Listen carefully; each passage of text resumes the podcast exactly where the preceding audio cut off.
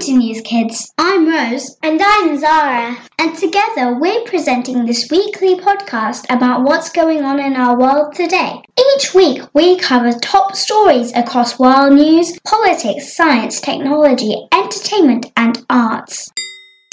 This week our two main stories are about the continued spread of the coronavirus around the world and of course Brexit. We also talk about Children's Mental Health Week and review the book The Boy at the Back of the Class by Onjali Rauf.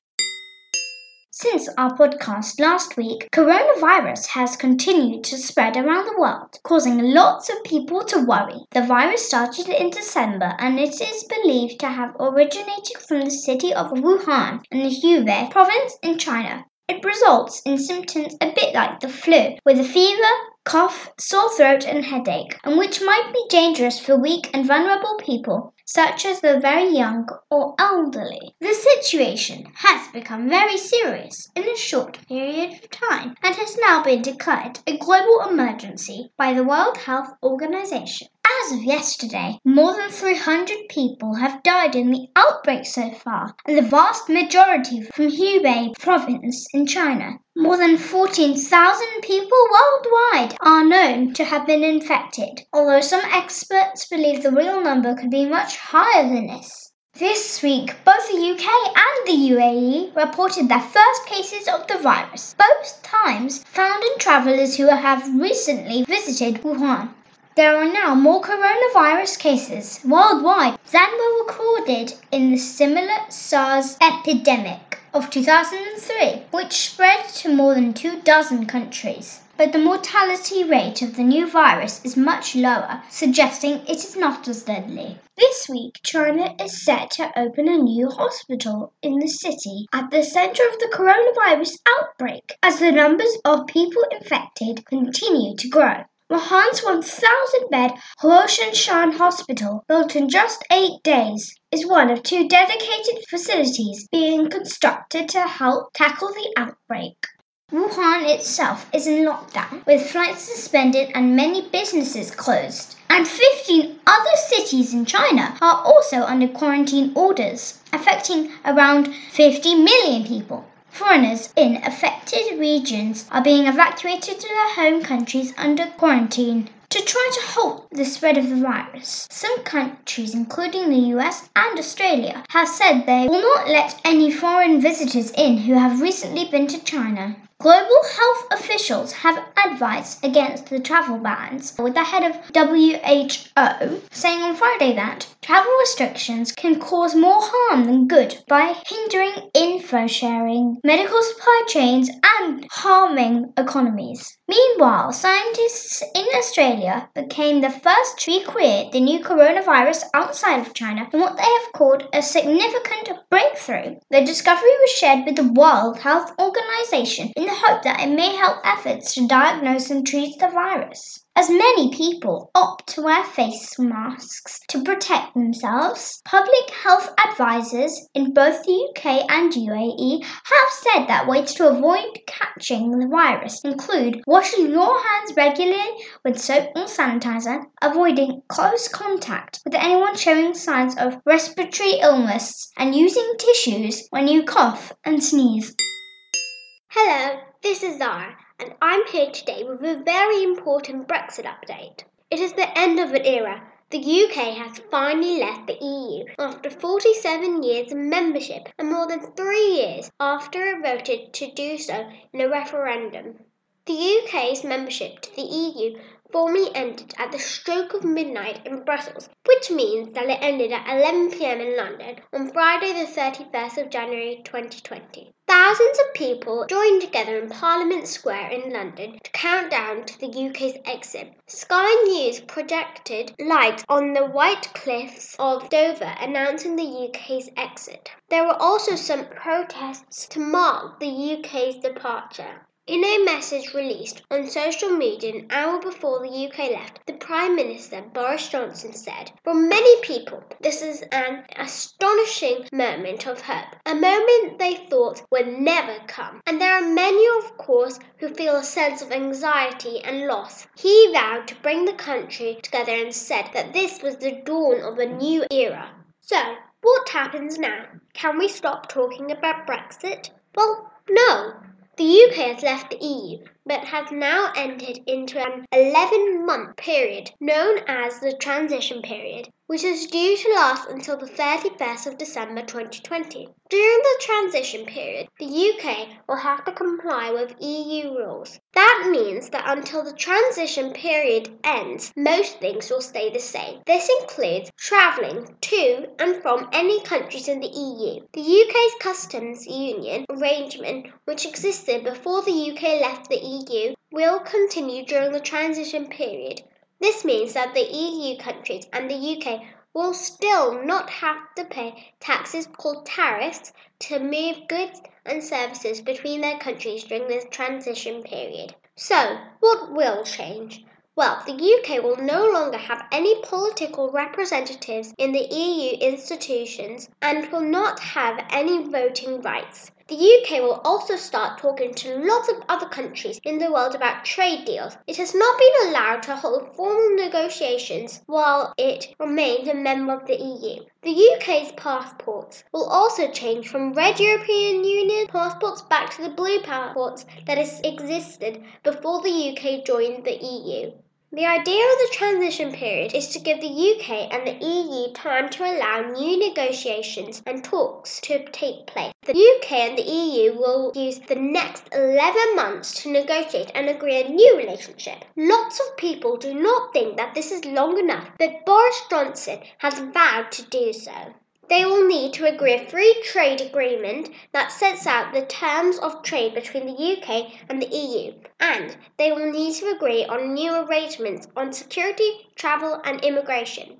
There are three possible outcomes following the end of the transition period. The discussions during the transition period could go well, and the UK might be able to then being a new trading relationship with the EU as soon as the transition period ends. If the UK and the EU cannot agree on a deal, there'd be a no-deal situation at the end of the transition period. The third possibility is that the UK and the EU agree to extend the transition period. The withdrawal agreement allows the transition period to be extended by 12 or 24 months, but both sides need to agree to extend by the 1st of July 2020. However, this seems to be unlikely as legislation passed by Parliament rules out an extension to the period, and Boris Johnson has also said he does not want one. So, although the UK has finally left the EU, there is still a lot of negotiation to be done. We will be keeping you posted, as always, on NewzKidz.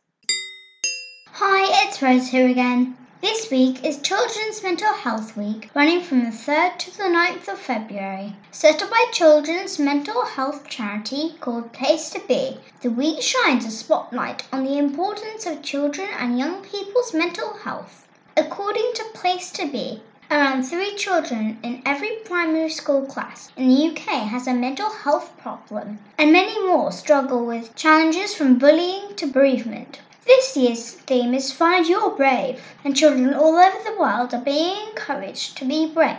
For example, by sharing worries and asking for help when you need it, trying something new, or making the right choices. At our school, we are all being encouraged to try something new, like learning a new skill or trying a new sport, and there are lots of activities happening each morning. My new skill this week was to try and learn the harp. I had a trial lesson, and it was really fun and sounds really beautiful.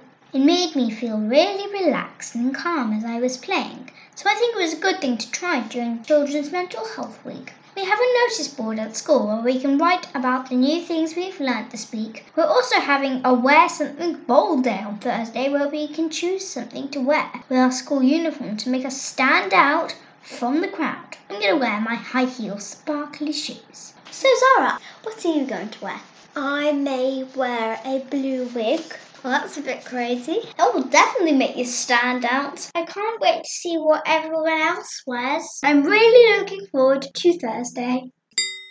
Hello, it's Zara again. Now, as some of you may know from our website, Rose and I also have a book club called The Kids' Bookshelf. We choose a book for everyone to read and then meet up on the last Saturday of every month with some of our friends to discuss this book. January's book was The Boy at the Back of the Class by Onjali Q. Rauf, and I can honestly say that it is one of the best books that I have read recently. It is a story about how one ordinary 9-year-old child who narrates the story and 3 classmates help to transform the life of Ahmed. Ahmed has recently joined their school. He is the boy at the back of the class and is a refugee from Syria.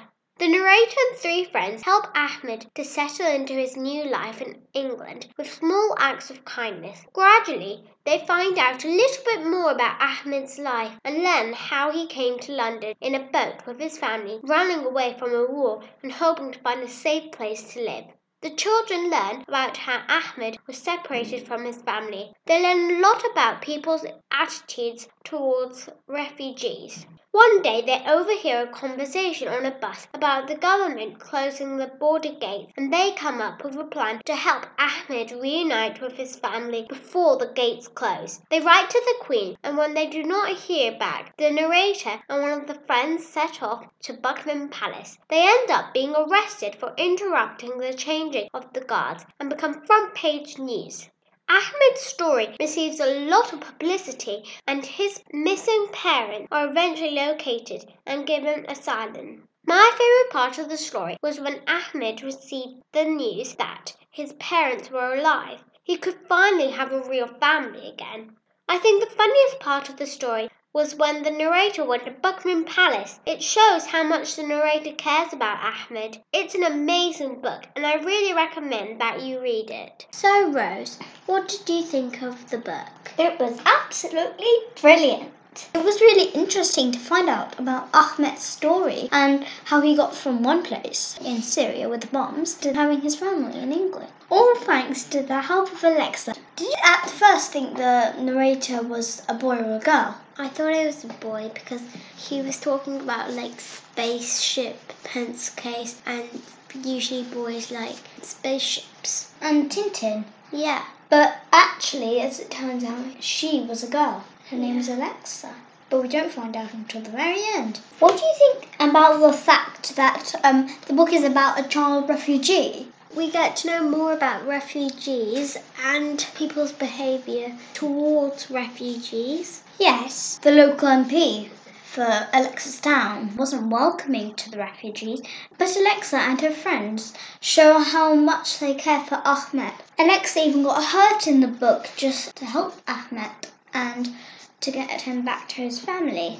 I think it's amazing that a 9-year-old girl could go all the way to Buckingham Palace, protest that they should keep the borders open, and then go all the way back just to help that person find his parents, even though Alexa really never knew Ahmed that well. I'm 9 years old, and I think I would not do that because it's a risk, and I'm pretty sure in the real world you'd get arrested to do that. If I knew that I would not get into any trouble to go to Buckingham Palace, then I'd do it for a friend. Because I live with my 2 parents, I'm very happy. So I feel like everyone should have their parents and be with them.